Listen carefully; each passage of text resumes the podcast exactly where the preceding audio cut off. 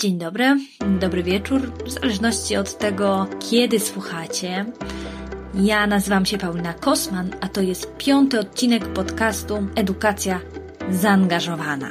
Warto zatrzymać się na chwilę, czy jesteśmy osobą młodszą, czy już dorosłą i mamy dzieci, to trochę też przyjrzeć się temu, że internet naprawdę zmienia znacznie więcej obszarów naszego życia niż nam się wydaje. Znaczy jak spojrzymy tylko na siebie i na swoją najbliższych i okolicę, to zobaczymy może kilka obszarów, typu ktoś dużo gra, albo ktoś pracuje zdalnie, albo ktoś kontaktuje się z najbliższymi przez komunikatory, bo jesteśmy w różnych miejscach na świecie.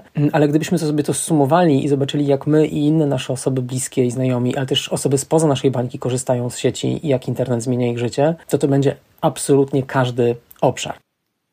Słuchając rozmowy Justyny z Kamilem Śliwowskim, którego fragment wypowiedzi właśnie usłyszeliście, złapałam się na dwóch rzeczach. Pierwsza, gdy ich rozmowa się skończyła, pomyślałam, ale jak to? To już? No ale ja chcę więcej. Druga, to były moje notatki. Zapisałam 2 strony A4 i miałam wrażenie, że mogłabym zapisać jeszcze kolejne 2.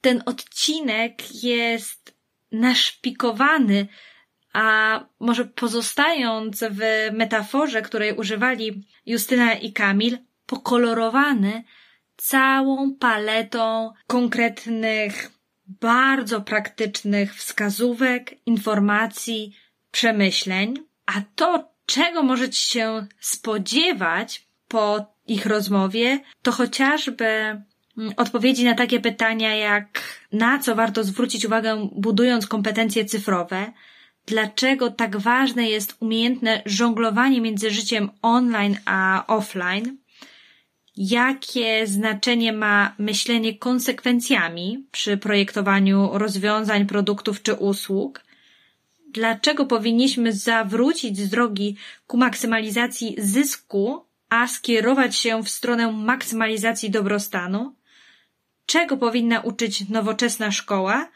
oraz jak korzystać z dostępnych narzędzi open source'owych do edukacji własnej i innych.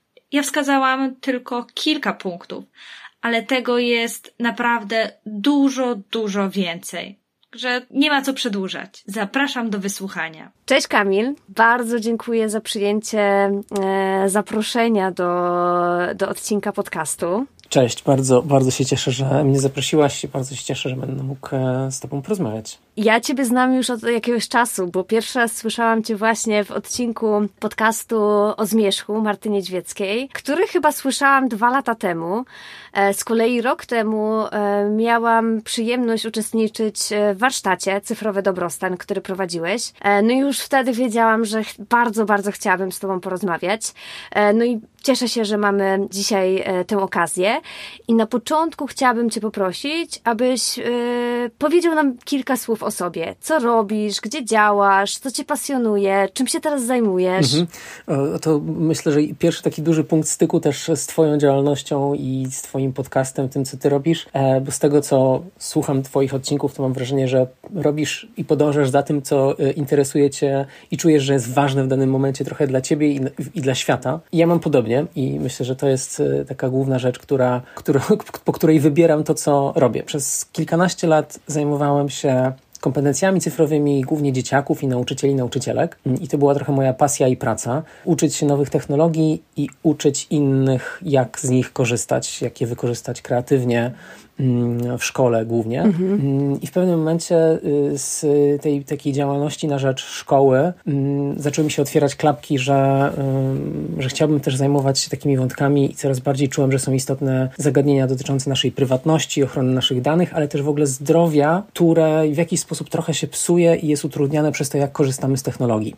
Widziałem to po sobie, czułem to po ludziach, z którymi pracuję, że nie tyle korzystamy tylko i wyłącznie z technologii więcej, ale korzystamy z niej bardzo często niezdrowo. Niezdrowo dla siebie, dla nawyków, dla świata, też dla planety, dlatego że na przykład wyrzucamy bardzo dużo sprzętu i tak dalej. I to była taka zmiana z ostatnich kilku lat, ta, o której pewnie też słyszałaś w innych podcastach, gdzie byłem, gdzie zacząłem zajmować się cyfrowym dobrostanem, a jak pytasz mnie, co mnie to interesuje teraz najbardziej, to jest taki styk cyfrowego dobrostanu z korzystaniem z technologii w sposób, który jest i zdrowy dla nas, zdrowy dla planety i nadal jest kreatywny. Znaczy bym chciał, żebyśmy nie porzucali technologii, bo dają nam super dużo dobrych rzeczy, ale musimy naprawić to, jak z nich korzystamy. No właśnie, powiedziałeś o tej technologii i moja obserwacja jest taka, że mamy taką tendencję, żeby dzielić świat na zero-jedynkowy. I tak samo dzieje się w przypadku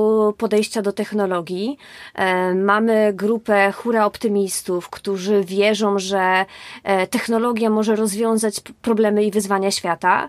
Z kolei druga strona, ta strona pesymistów, mocno krytykuje ten wirtualny świat i jego różne przejawy, czy to social media, czy cyfrową edukację, czy też pracę zdalną. Ty wydajesz się z kolei osobą, która w pewien sposób tę czarno-białą rzeczywistość chce włożyć różne odcienie szarości, gamę kolorów i uczysz, jak korzystać z cyfrowych dobrodziejstw, ale jednocześnie zadbać o siebie, nie przegiąć i zaopiekować się tym swoim dobrostanem psychicznym i fizycznym. I wydaje mi się, że właśnie to znalezienie tej gamy kolorów i nauczenie się funkcjonować w tej rzeczywistości, która już coraz bardziej, ta rzeczywistość wirtualna blenduje się, miesza się z naszą rzeczywistością, a już jak rozmawiamy o młodszych pokoleniach, gdzie jakby ten proces przebiega jeszcze bardziej intensywnie. Mamy do czynienia na przykład z grą Fortnite, gdzie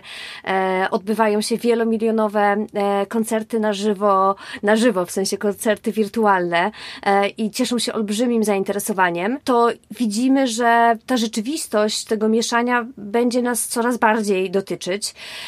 I teraz pytanie do ciebie, jakie będą te najważniejsze kwestie, na które warto zwrócić uwagę, budując swoje kompetencje cyfrowe i jednocześnie budując właśnie swoje kompetencje cyfrowe jako rodzic, jako edukator, ale też właśnie towarzysząc, będąc edukatorem czy rodzicem młodym osobom czy naszym uczniom.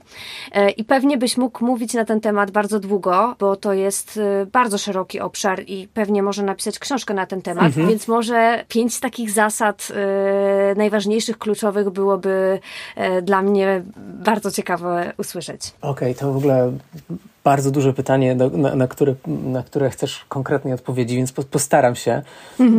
Wspomniałaś o Fortnite i to taki krótki tylko może wstęp do tych kilku poleceń, jeśli na jakieś mogę sobie pozwolić, ale myślę, że warto zatrzymać się na chwilę, czy jesteśmy osobą młodszą, czy już dorosłą i mamy dzieci, to trochę też przyjrzeć się temu, że internet naprawdę zmienia znacznie więcej obszarów naszego życia niż nam się wydaje. Znaczy jak patrzymy tylko na siebie i na swoją najbliższych i okolicę, to zobaczymy może kilka obszarów, typu ktoś dużo gra, albo ktoś pracuje zdalnie, albo ktoś kontaktuje się z najbliższymi przez komunikatory, bo jesteśmy w różnych miejscach na świecie.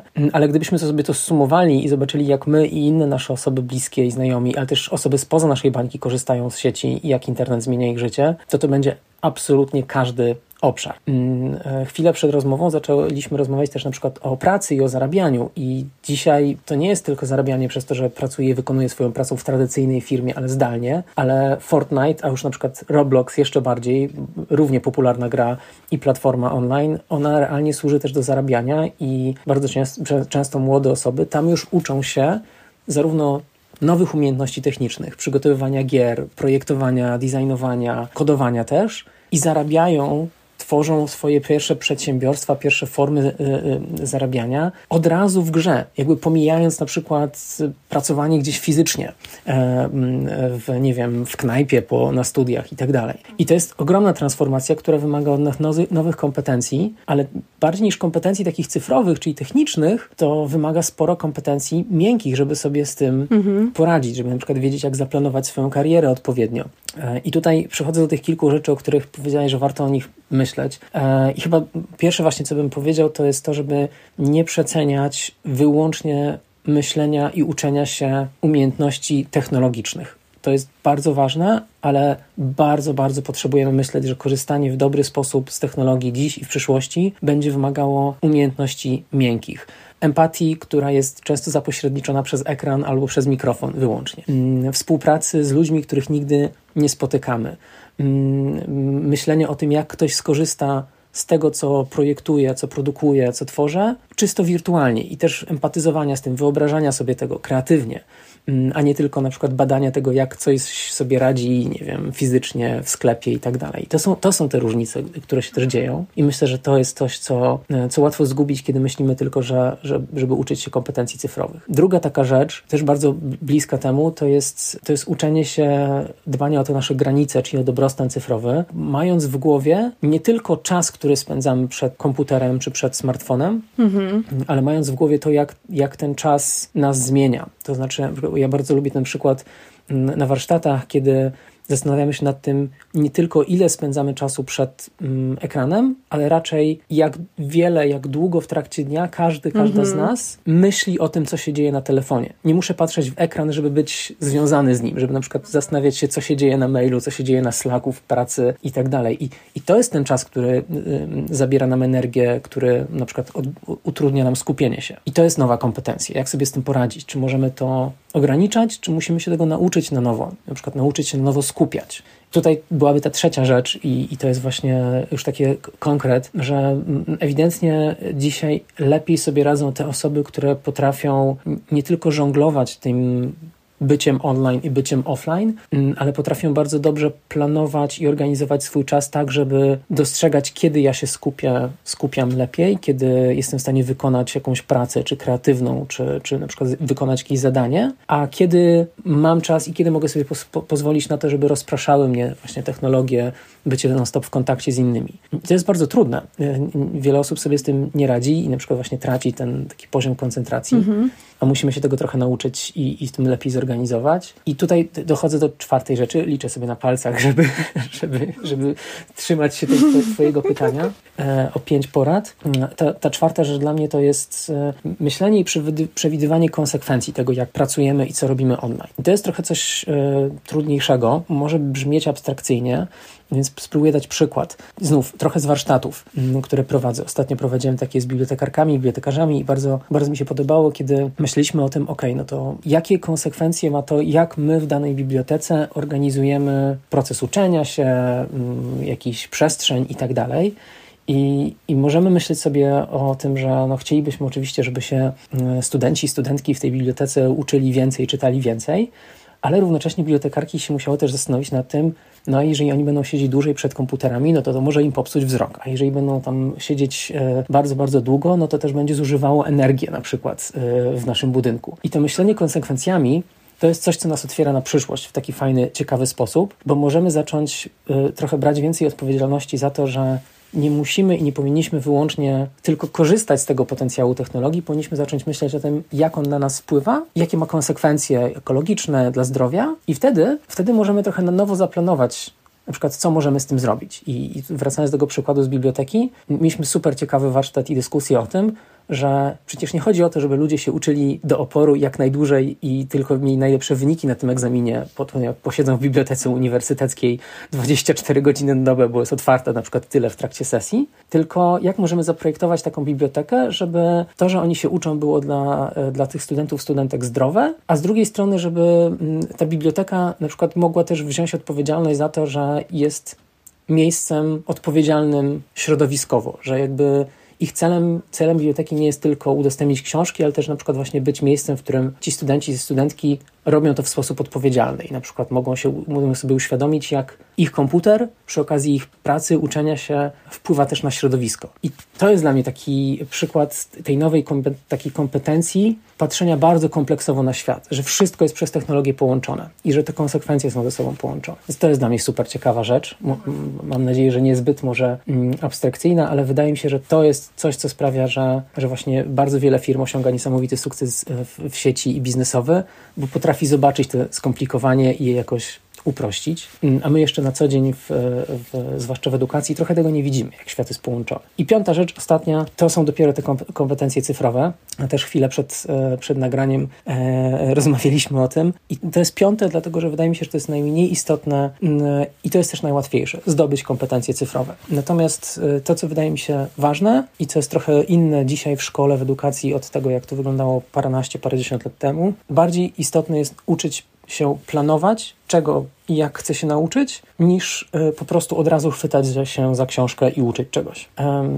Czyli na przykład, jeżeli chcę zostać programistką, programistą, to zanim zacznę się tego uczyć, dobrze byłoby zrozumieć, na czym polega ten rynek, poczytać coś w raportach na ten temat, zobaczyć skomplikowanie tego trendu i wymyśleć, zaplanować, czego ja potrzebuję do tego nauczyć i zaplanować swoją ścieżkę edukacyjną, ponieważ szkoła, uczelnia wcale tej ścieżki dla mnie najlepiej nie zaplanuje. Jeju, fajne rzeczy, bardzo ciekawe. Tylko się rozgadałem. Nie, rozgadałeś się, właśnie wszystko w punkt. Dotknąłeś, jakby zaczynają się łączyć powoli te odcinki, które już wypuściliśmy z tym, co powiedziałeś, bo w pierwszym odcinku Bartosz Sobotka powiedział właśnie o tym istotnym kontekście, o tym, żeby właśnie ten większy kontekst rozumieć i to się bardzo łączy z tym punktem ostatnim, o którym powiedziałeś, żeby nie zabierać się od razu za uczenie się czy zdobywanie tych kompetencji cyfrowych, tylko najpierw rzeczywiście to zaplanować i zobaczyć ten szerszy kontekst. To, co też powiedziałeś o tym połączeniu wielu elementów, to było w przedostatnim odcinku z Justyną Turek. Tam właśnie ta interdyscyplinarność, łączenie kropek, myślenie cyfrowe bardzo mocno się przejawiało. To, co mi uruchomiło się, gdy powiedziałeś o przewidywaniu tych konsekwencji, to bardzo łączy się chociażby z podejściem, które jest z tego drugiego podwórka, na którym działam, czyli zrównoważonego rozwoju czy regeneracji. Ten koncept ekonomii obwarzanka, gdzie chociażby patrząc na to, jak chcemy, żeby się rozwijał Amsterdam, tak? Ty podałeś przestrzeń edukacyjną w bibliotece, a Donat Economy czy ekonomia obwarzanka realizowała warsztaty w Amsterdamie i również zadawała pytanie wszystkim interesariuszom, jak chcemy, żeby w społecznym obszarze Amsterdam miał dobrostan, ale też jak sprawić, żeby Amsterdam i środowiskowa tkanka kwitła, ale jeszcze szerzej oni poszli właśnie do tego obszaru, jak sprawić, żeby kwitnący Amsterdam sprawiał też, żeby świat, czyli obszar poza Amsterdamem, w tych wymiarach środowiskowych i społecznych również nie tracił, a zyskiwał. Czyli patrzymy tu dużo szerzej na ten wpływ Amsterdamu, nie tylko przez pryzmat naszych mieszkańców, którym chcemy, żeby się dobrze żyło, ale myślimy o tym, skąd czerpiemy zasoby, kto pracuje i w jakich warunkach, żebyśmy my mieli produkty u siebie w naszym mieście i tak dalej, czyli to wielowymiarowość tych właśnie konsekwencji, bardzo fajne punkty, dzięki. To mam jeden przykład, bo to myślę, że w ogóle bardzo łączy kwestie ekologii i gospodarki zrównoważonej, tej regeneratywnej, o której mówisz, z cyfrowym dobrostanem. I to jest bardzo, bardzo prosty przykład tego, że realnie 20 ostatnich lat, pewnie ponad, cała technologia konsumencka, smartfony, ale zwłaszcza media społecznościowe i aplikacje, były tworzone w takim hura optymistycznym zapędzie bez zastanawiania się nad konsekwencjami. To znaczy myśleliśmy sobie i bardzo dużo firm myślało, co by chciało osiągnąć biznesowo, a nagle teraz się budzi z ogromem konsekwencji, których nie przewidywała. A gdybyśmy odwrócili ten proces i zastanowili się, jakie aplikacje, jak działać powinien smartfon, na przykład, żebyśmy osiągnęli więcej szczęścia, żebyśmy się więcej, dłużej uczyli, a nie tylko korzystali na przykład z takiej bardzo uproszczonej rozrywki. Albo co gorsza, nawet nie korzystali z rozrywki, tylko po prostu uciekali w ekran i w coś, co po prostu nam zabiera czas. Natomiast, albo co gorsza, po prostu realnie też pogarsza nam humor. I jak projektowane były te usługi po to, żeby zmaksymalizować czas przed ekranem, żeby zmaksymalizować ilość klików, albo zmaksymalizować ilość sprzedanych urządzeń, które się co roku pojawiają nowe na rynku, to zupełnie nie, jakby olewane były te konsekwencje zarówno dobre i złe. A myślę, że to planowanie, co my chcemy osiągnąć, żeby właśnie ludziom się żyło lepiej, jakie chcemy konsekwencje dobre osiągnąć, to jest możliwe nadal, żeby w ten sposób projektować technologię. I to jest jakaś taka mała nadzieja, którą w sobie mam, że to się powoli zmienia I tak jak właśnie w gospodarce regeneratywnej, tak samo też w myśleniu o dobrostanie cyfrowym, to ten dobrostan cyfrowy będzie w środku, a nie maksymalizacja zysków, maksymalizacja czasu przed ekranem, maksymalizacja interakcji w mediach społecznościowych. Dokładnie. I to też, jak ja czuję edukację, to jest właśnie ta zmiana z tego XIX-wiecznego podejścia, gdy człowiek był edukowany po to, żeby stanowić zasób do tej całej fabrycznej, industrialnej machiny, żeby być po prostu tak jak narzędzie. Potem mieliśmy taki przełom i zaczęliśmy edukować też po to, żeby realizować swój potencjał, ale też głównie, na którego patrzyliśmy w taki sposób większej wydajności, większego sukcesu właśnie tego biznesowego. A ja teraz to, co widzę, jak widzę edukację, to jest właśnie takie dążenie do tego, żeby również zadbać o ten dobrostan swój, psychiczny, fizyczny, no i naszego otoczenia, że dużo szerzej spojrzenie na tę naszą edukację. I to jest dokładnie to, co powiedziałeś. No dobrze, to ja teraz chciałabym podzielić się z Tobą moim doświadczeniem i zapytać Cię o coś bardzo ważnego, a mianowicie o edukację hybrydową czy edukację wirtualną. Bo ja raz w tygodniu łączę się z moją siostrą 8-letnią, która mieszka w Bieszczadach. Ja mieszkam niedaleko Warszawy. Wchodzimy obie na wirtualną tablicę Miro i przez godzinę mamy zajęcia z angielskiego. Nie ukończyłam filologii angielskiej, nie jestem też native speakerem, ale przez to, że mamy takie zasoby, a nie inne w internecie, czyli różne filmiki na YouTubie, platformy edukacyjne, moja siostra może uczyć się akcentu od native speakerów. Pisownie i brzmienie uczy się po prostu z open source'owych quizów i zabaw. Ja w tym działaniu, w tym moim zaangażowaniu nie jestem nauczycielką, ale jestem raczej w takiej roli facilitatorki, towarzyszki. Śmieję się, że czasami cheerleaderki, czyli po prostu zachęcam, mobilizuję do pracy i doceniam to, co progres, który ona robi. No i ja nie chcę powiedzieć, że nie potrzebujemy nauczycielek, nauczycieli angielskiego, ale wydaje mi się, że na tym etapie w naszym przypadku taka edukacja online jest bardzo okej, daje dobro efekty i co więcej, mi nawet się wydaje z perspektywy edukatorki, że mi to lepiej wychodzi niż gdybym robiła to na żywo. I teraz moje pytanie. Przez 2 lata obserwowałeś i pracowałeś z edukacją hybrydową, czy też edukacją cyfrową. Jak, mając to doświadczenie, oceniasz edukację przez internet i może też masz jakieś dobre praktyki, którymi chciałbyś się podzielić już po tych latach doświadczenia?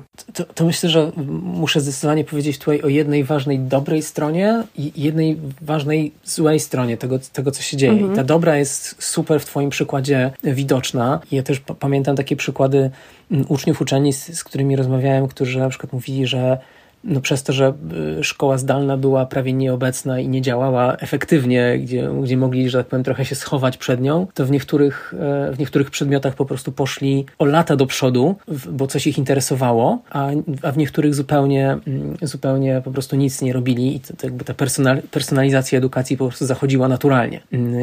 I byli zaskoczeni czy zaskoczone, jak bardzo im się udało dużo zrobić samodzielnie, a już nie mówiąc o ich rodzicach, którzy byli zaskoczeni, jak wiele im się udało zrobić, na przykład właśnie w angielskim albo w jakimś przedmiocie, który ich interesuje, zupełnie szybciej niż w szkole. I teraz znów, to nie jest krytyka systemu szkolnego, natomiast to, co edukacja hybrydowa i zdalna nam daje, co też ty robisz, będąc tą przewodniczką, a nie tylko nauczycielką, to jest to, że w obszarze, do którego uczeń, uczennica są zmotywowani, są chętni, żeby to robić. Ta edukacja bardziej samodzielna, w której to twoja siostrzenica, tak? Dobrze pamiętam, siostra bierze odpowiedzialność za swoje uczenie i ty jesteś jej cheerleaderką. Ona może zrobić znacznie więcej niż w szkole, dlatego że jest to spersonalizowany do niej proces. Jest w jej tempie, to ona jest w centrum uwagi swojej, twojej. nie ma pozostałych osób w tej klasie, tempo się nie zatrzymuje, nie zwalnia, nie przyspiesza pod inne osoby, tylko idziecie jej tempem. I to jest ogromny plus takiej edukacji hybrydowej, że ona może być spersonalizowana. To jest, myślę, że ogromna rzecz i wielu uczniów, uczennice to dostrzegło, zobaczyło i trochę potem ciężko jest wrócić do edukacji takiej w tempie szkolnym, która taka nie jest. Natomiast ta zła strona tego, to jest, musimy pamiętać o tym, że to się dzieje i jest łatwe dla osób, które mają motywację do nauki. I myślę, że to jest bardzo ważna różnica, że bardzo wielu uczniów i uczennic tej motywacji nie ma, nie tylko w szkole, ale też może jej nie mieć samodzielnie w domu, z wielu powodów, może być im trudno i dla nich szkoła jest tym zabezpieczeniem, że mimo wszystko ktoś jest tym przewodnikiem bardziej masowym po tej edukacji. Ten proces nie jest tak spersonalizowany, niestety nie dba aż tak bardzo o motywację indywidualnych uczniów i uczennic, to byłoby super, gdyby bardziej dbał i tutaj widać było po prostu, jak nagle edukacja zdalna, a potem hybrydowa, ona po prostu pogłębiała te nierówności pomiędzy, nie tylko, najczęściej się mówiło o nierównościach pomiędzy uczniami i uczennicami, którzy mieli różny kapitał społeczny, różne wsparcie rodziców, ale myślę, że też pogłębiały się różnice pomiędzy uczniami i uczennicami, którzy byli nauczeni, byli przygotowani do tego, żeby uczyć się samodzielnie i motywować się samodzielnie. Tym, którym tego zabrakło, na przykład którym szkoła, rodzina nie daje tego, nie miała tego wsparcia wcześniej, jak planować swoją edukację samodzielnie, jak się motywować do nauki, kiedy zostaję sam, kiedy muszę sam coś wykonać. Jeżeli mi tego brakuje, to bez szkoły było to bardzo trudne i bardzo łatwo było wypaść. I to może wynikać z bardzo wielu rzeczy. Też przykład taki konkretny, jeżeli na przykład motywuje nas do nauki bycie wśród ludzi, bycie wśród znajomych, no to edukacja hybrydowa czy zdalna może być bardzo trudna, nawet jeżeli ja chcę się uczyć, ale na przykład brakuje mi tego kontaktu z bliskimi. Wiedzą to też dorośli, którzy na przykład czasem lepiej się uczą na szkoleniach, na które wyjedziemy, integracyjnych, ale średniej im idzie na przykład uczenie się samodzielnie, kiedy im w pracy trzeba na przykład dać coś i muszą czegoś się nauczyć samodzielnie. Też musimy to brać pod uwagę, że ten styl uczenia ma wpływ na nas. I to są te dwie dobra i zła strony edukacji zdalnej, hybrydowej. Ja wierzę, że nauczyliśmy się sporo, jak to robić lepiej. Boję się tylko, że jeszcze nie nauczyliśmy się, jak to robić lepiej masowo. I to jest takie wyzwanie pewnie na najbliższe lata. Bardziej niż dla nas, dla mnie, dla ciebie, to też po prostu dla całego systemu edukacji i dla wszystkich rodziców, jak trochę domagać się takiej szkoły, która uczy motywowania się do nauki, a niekoniecznie uczy się dla ocen. Bo to jest ogromna różnica i to jest nowoczesna szkoła. To jest taka, która uczy planować, uczy motywować się do nauki, uczy poszukiwać tego, co mnie interesuje. A propos naszego wcześniejszej rozmowy, uczy poszukiwania jakiejś skomplikowania na świecie, jakby ciekawości, a nie tylko szukania odpowiedzi na konkretne pytanie. Tak, i to, co powiedziałeś, to trudne pytanie, bo to są bardzo trudne pytania i wyzwania dla edukacji. Jak nauczyć się motywować, jak planować ten proces. I trzecia rzecz, o której powiedziałeś, to jest poszukiwanie tych rozwiązań w złożonym świecie. Ten świat jest złożony i to może przytłoczyć ta liczba wyzwań, liczba połączeń. Jak sprawić, żeby uczniowie byli tym właśnie zainspirowani i utrzymywali tę motywację. To myślę, że jest jedno z kluczowych wyzwań, jakie stoi teraz przed edukacją. I myślę, że będziemy też w tym podcaście zastanawiać się nad odpowiedziami. Ty skupiasz się w swojej pracy z jednej strony na kompetencjach cyfrowych, ale tak jak już wcześniej mówiłeś, dla ciebie również bardzo ważna jest ekologia, czyli to spojrzenie na te konsekwencje dla środowiska, korzystania z technologii i też bycia tym odbiorcą tych różnych sprzętów elektroniki. I jakie tutaj masz wskazówki? Bo kilka już można było wcześniej usłyszeć, ale co będzie dla ciebie ważne i ważne w ogóle też dla edukatorów i osób, które też się edukują? Jak bardziej świadomie korzystać z technologii? To w ogóle jest to chyba to pytanie, na które najbardziej czekałem, bo a propos wcześniejszego pytania, że w edukacji potrzebujemy szukać motywacji prawdziwych, a nie sztucznych i uczyć się tego, no to ja nie wiem, czy ty tak masz, ja mam ostatnio tak, że znacznie więcej czuję motywacji do zajmowania się tematami związanymi z ekologią i klimatem i chcę robić tego więcej, nawet jeżeli to nie jest najrozsądniejsze biznesowo, ale tutaj czuję swoją motywację i myślę, że to jest taka pierwsza ważna też kompetencja, której dzisiaj potrzebujemy, żeby odrzucać rzeczy, które robimy mniej istotne i sztuczne, albo robimy je tylko z takich motywacji bardzo prostych, czyli na przykład potrzebuję to zrobić, bo kasa, bo na przykład dla wielu młodszych osób w młodszym pokoleniu to przestaje być istotne i na przykład edukacja przez to jest czasem fikcyjna, że rozwiązujemy problemy dla wyników na maturze, dla studiów i dla pracodawcy, a dookoła widzimy ważniejsze problemy, którymi powinniśmy się zajmować. I to jest też ważna rzecz dla edukacji, żeby idąc tym tropem ekologicznym, poszukiwać kompetencji, które pomogą ludziom młodszym i dorosłym rozwiązywać problemy, które czują, że są ważne w swoim otoczeniu. Na przykład problemy związane z klimatem, problemy związane z nieefektywną na przykład gospodarką, która nie działa na rzecz poprawy sytuacji klimatycznej i nie tylko. I tutaj dla mnie tak w praktyce, bo postaram się coś mimo wszystko praktycznego podrzucić, ważnych jest kilka rzeczy.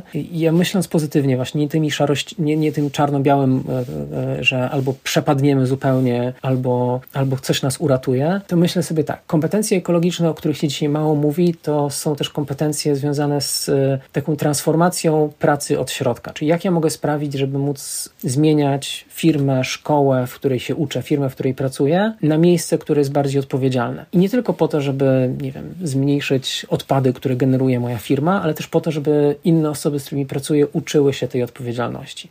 To są takie zielone kompetencje, bym powiedział, społeczne. Nie tylko techniczne, nie tylko, że segreguję odpady, żeby segregować, ale segreguję, żeby być dobrym przykładem dla innych.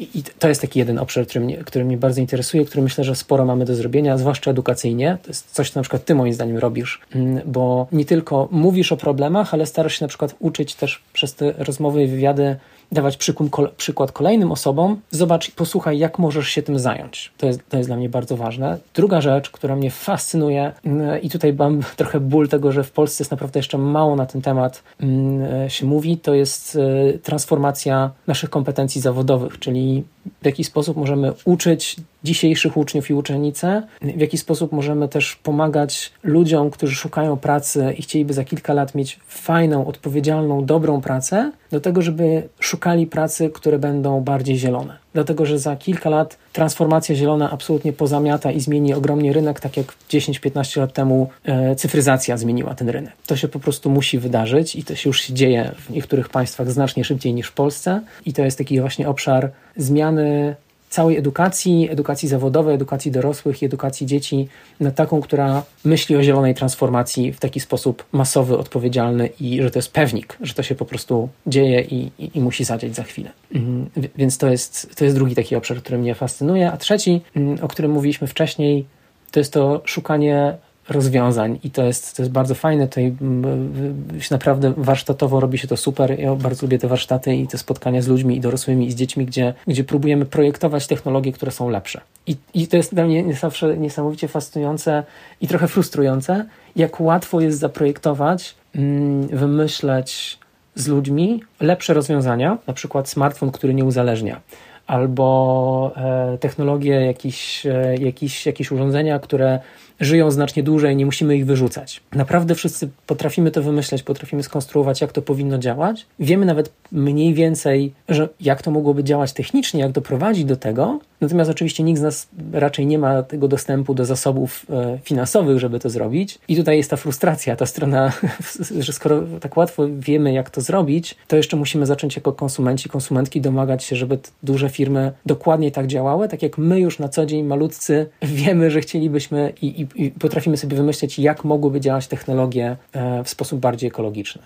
Jakby to my jesteśmy teraz szybciej i dalej w przyszłości niż duże firmy, które muszą za tym nadgonić wreszcie i to nadrobić. Dokładnie, te duże silosy, które muszą zmienić sposób funkcjonowania taki basicowy, z takiego nastawienia na kapitalizm, produkcję i właśnie takie korzystanie z surowców weź, zużyj i wyrzuć, a zmiany na patrzenie właśnie takie bardziej cyrkularne i odpowiedzialne przede wszystkim. To słowo odpowiedzialne, które u Ciebie też wybrzmiało przy tym pierwszym pomyśle, czy też sugestii tego, jak uczyć się tych kompetencji, które będą transformować różne miejsca, ale sprawiać też, żebyśmy nie tylko my byli tymi osobami, które transformują, ale żeby wziąć za sobą i być liderem dla większej grupy.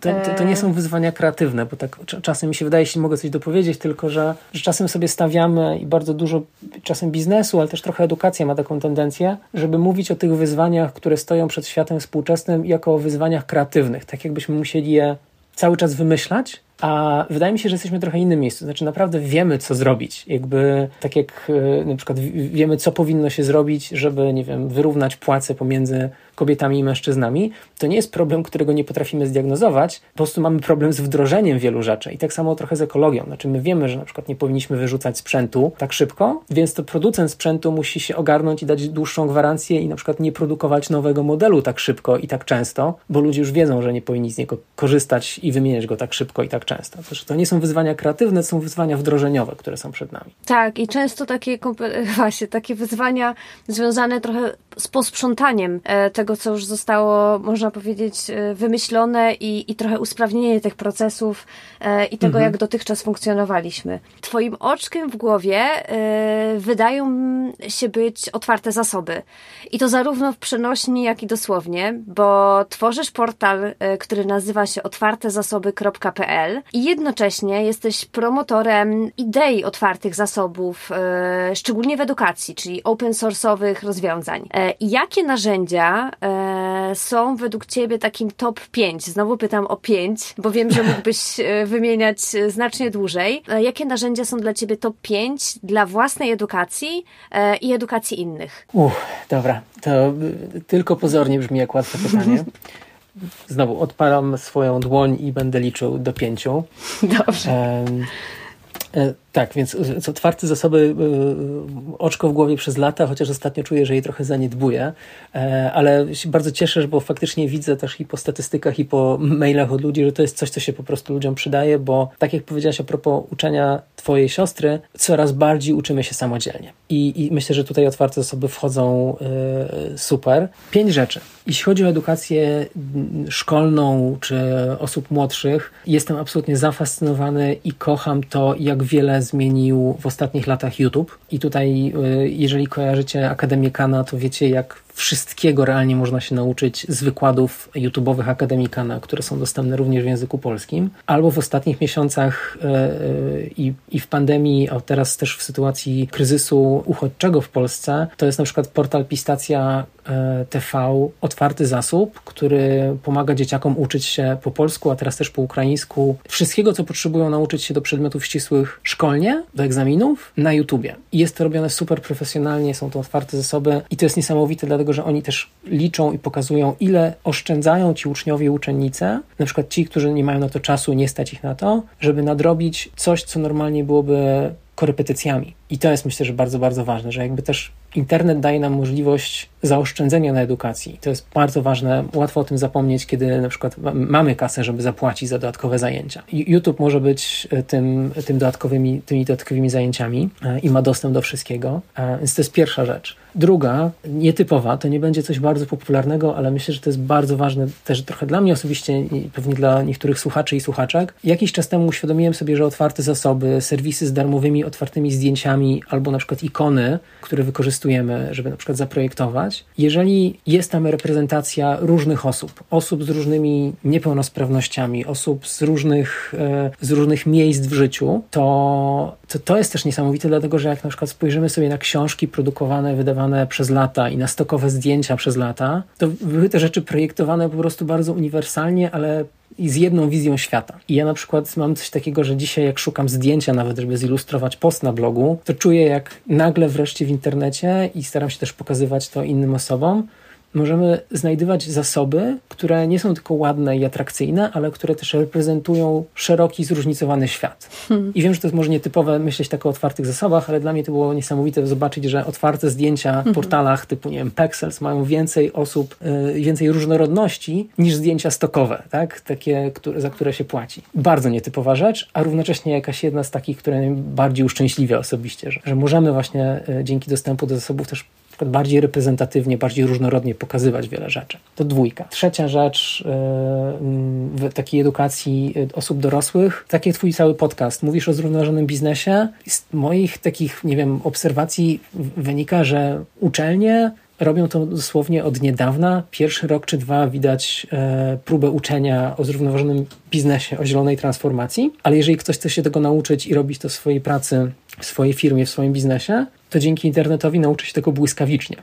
Ja na przykład bardzo lubię, ostatnio pisałem z takim profesorem z Holandii, który wydał książkę o nowych modelach biznesowych zrównoważonych i byli w stanie napisać książkę, podręcznik szybciej niż przygotować kurs na uczelni. Dlatego, że tak wiele wiedzy już jest dostępnych w sieci od innych osób, od praktyków i równocześnie, jeżeli ktoś na przykład chciałby robić taki właśnie, nauczyć się ten model biznesowy zrównoważony, cyrkularny zrobić w swojej firmie, to może sięgnąć po darmową książkę, przeczytać ją i zacząć to robić. Nie musi czekać, aż przejdzie roczny czy dwuroczny kurs. Ta wiedza jest dostępna. I tak samo myślę, że z cyfrową transformacją możemy się tego uczyć znacznie szybciej niż na przykład da nam to formalna edukacja. To jest taki ogromny zasób.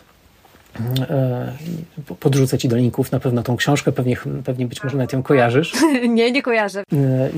Więc to wydaje mi się też niesamowite. I kolejne rzeczy, nie wiem, czy doliczę do 5, ale czwartą rzeczą o otwartych zasobach, która jest niesamowita, o której sporo pisałem, bo dużo rodziców mi o tym też mówiło i miałem sporo rozmów z rodzicami na ten temat. Na co dzień bardzo dużo rozmawiamy o sztucznej inteligencji, potencjale w biznesie, o czarnych i złych scenariuszach albo super dobrych scenariuszach, a trochę zapominamy o tym, że sztuczną inteligencję i algorytmy też my tworzymy i dzieciaki będą tworzyć, kiedy za chwilę będą pracować w tych wszystkich firmach technologicznych. I dla mnie jest super ciekawe to, że jak chcemy nauczyć dzisiaj w szkole o algorytmach, o sztucznej inteligencji, o tych najnowszych, takich przełomowych technologiach, to dzięki otwartym zasobom, na przykład dzięki kursom w Polsce to jest na przykład Stowarzyszenie Cyfrowy Dialog, a w Stanach to jest MIT, które robi to dla dzieci. Uczy się nie tylko kompetencji cyfrowych, czyli na przykład jak kodować, ale od razu nawet dzieciaki w podstawówce te kursy przygotowują do tego, jak tworzyć w przyszłości technologię w sposób odpowiedzialny. Czyli 7-10-latki uczą się czegoś, czego zabrakło programistom, nie wiem, Facebooka 10-15 lat temu, kiedy wymyślali algorytmy do serwisów społecznościowych i dzisiaj się budzą z tym, jak bardzo są negatywne społecznie,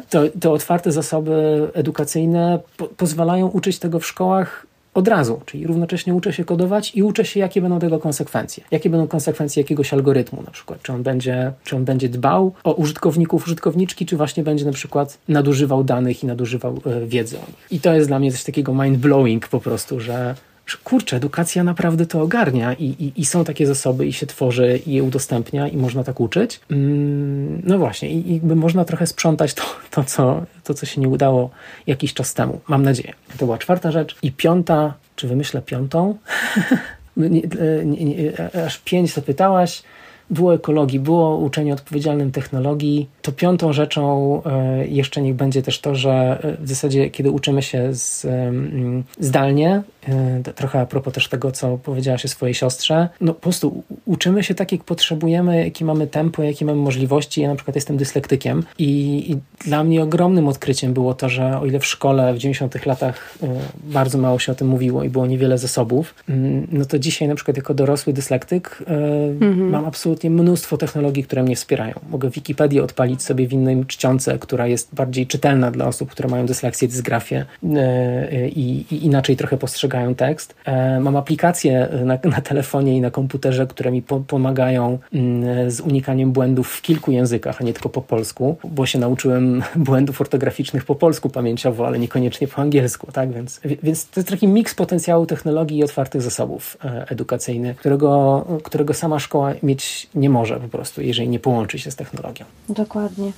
Jak najbardziej. Dzięki wielkie za te 5 5 sposobów, nie wiem, korzystania z otwartych zasobów chyba. Kamil, ostatnie pytanie do ciebie mam. Jaką masz sugestię, rekomendację, co powinno się zmienić w szkole? Twoim zdaniem taka jedna rzecz, która na ten moment wydaje ci się, że mogłaby trochę usprawnić to, jak funkcjonuje szkoła czy edukacja? Tu musisz mi dać chwilę, żeby się zastanowić, żeby coś móc wybrać z tego mnóstwa rzeczy.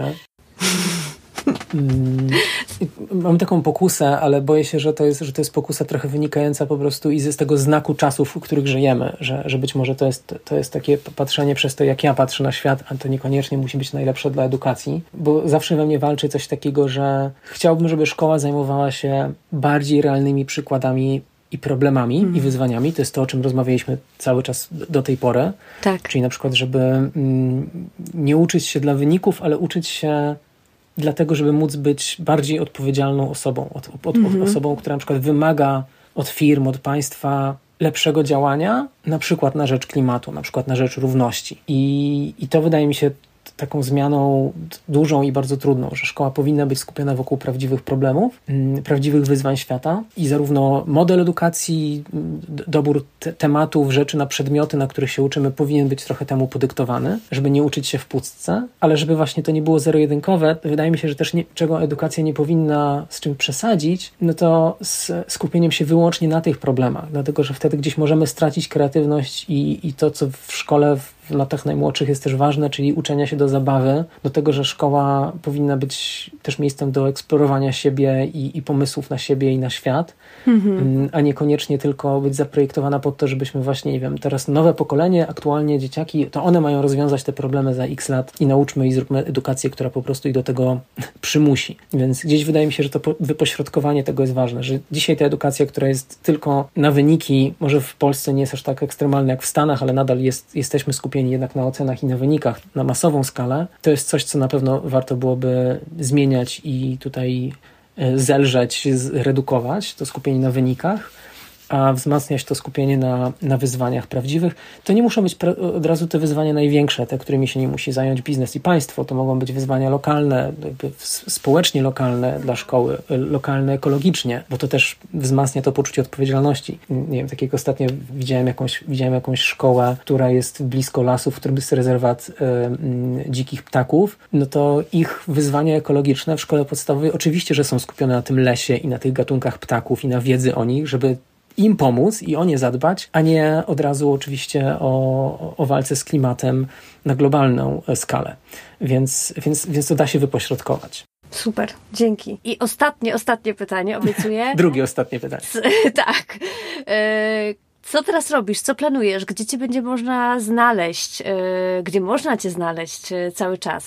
To o wątkach, o których mówiliśmy, dotyczących ekologii, klimatu i dobrostanu, najczęściej piszę na Sektorze 3.0, do którego zapraszam, bo tam też zapraszamy autorów i autorki, którzy starają się też, co dla nas jest ważne w języku polskim, chcemy przedstawić wątki, które czasem nam się wydaje, że są gdzieś tam ciekawie opisywane po angielsku. My staramy się pokazać też ekspertów i ekspertki z Polski i na Sektorze 3.0 piszę sporo ostatnio o ekologii cyfrowej, nawet dla osób, które projektują takie technologie i na przykład chciałyby się dowiedzieć, jak robić to odpowiedzialnie, trochę lepiej. To jest jedna rzecz. Mój newsletter jest jakimś strumieniem moich myśli nieuporządkowanych, ale zapraszam bardzo, bo tam jest sporo o transformacji cyfrowej i edukacji, więc to są otwartezasoby.pl/newsletter, a tak jak z tobą się spotkałem, od czego zaczęłaś, to kiedy tylko mam okazję i czas, cały czas prowadzę warsztaty i szkolenia są dla mnie okazją, żeby się uczyć od ludzi, których spotykam i poszukiwać tego, co kogoś interesuje, a nie tylko mnie, bo to mi się wydaje w ogóle najciekawsze zawsze w życiu. No i warsztaty ostatnio najczęściej prowadzę z cyfrowego dobrostanu i z takich wątków właśnie cyfrowej ekologii, ale bardzo codziennej, czyli na przykład co może mi jako konsumentowi, konsumentce przydać się, żeby podejmować trochę lepsze decyzje, kiedy właśnie patrzę na technologię dookoła mnie, zarówno aplikacje, kiedy wybieram coś, co może sprawić, że moje życie codzienne będzie lepsze, albo właśnie co ma wysokie ryzyko, że się wciągnę i będę korzystała za dużo, za długo, ale też kiedy wybieram sprzęt, nie wiem, do firmy, do biura, do biblioteki, do szkoły i myślę sobie, okej, ten sprzęt gdzieś musi kiedyś wylądować na śmietnisku, jak mogę tego uniknąć albo przynajmniej wydłużyć ten moment, zanim to się stanie. Super, bardzo, bardzo Ci dziękuję. Dziękuję Ci za tę rozmowę i do zobaczenia, mam nadzieję, wkrótce. Do zobaczenia również. Bardzo Ci dziękuję za tę rozmowę, bo i, tak jak mówię, ja się chyba najwięcej uczę też rozmawiając i słuchając innych osób, więc już też mam kilka wątków. Cieszę się bardzo. W mojej głowie po wysłuchaniu tej rozmowy uruchomiło się tyle procesów. Ciekawa jestem, co dzieje się u Was, jakie macie przemyślenia, wnioski. To, co bardzo zostaje ze mną, to na pewno to myślenie konsekwencjami, o którym Kamil mówił wielokrotnie. Konsekwencjami, jakie dla środowiska, społeczeństwa, dla mnie i dla moich bliskich przyniosą wszelkie akcje, które podejmuję. Życzę nam wszystkim takiej pasji i motywacji do działania w obszarach ważnych, takie jaką można było usłyszeć u Kamila i u Justyny. Jeśli ten odcinek był dla Ciebie inspirujący, jeśli pomógł Ci dostrzec, że kwestia nowoczesnych technologii nie jest tylko czarna albo biała, udostępnij go dla swoich znajomych lub społeczności. A jeśli jeszcze nie subskrybujesz naszego kanału, zrób to koniecznie dzisiaj, aby być na bieżąco. Możesz nas też śledzić w różnych mediach społecznościowych, na przykład na LinkedInie, Facebooku, Instagramie czy TikToku. A opis do tego odcinka i pozostałych znajdziesz na naszej stronie www.edukacjazaangażowana.pl bez polskich znaków. Cieszę się, że wysłuchałaś tego odcinka. Do usłyszenia w kolejnym.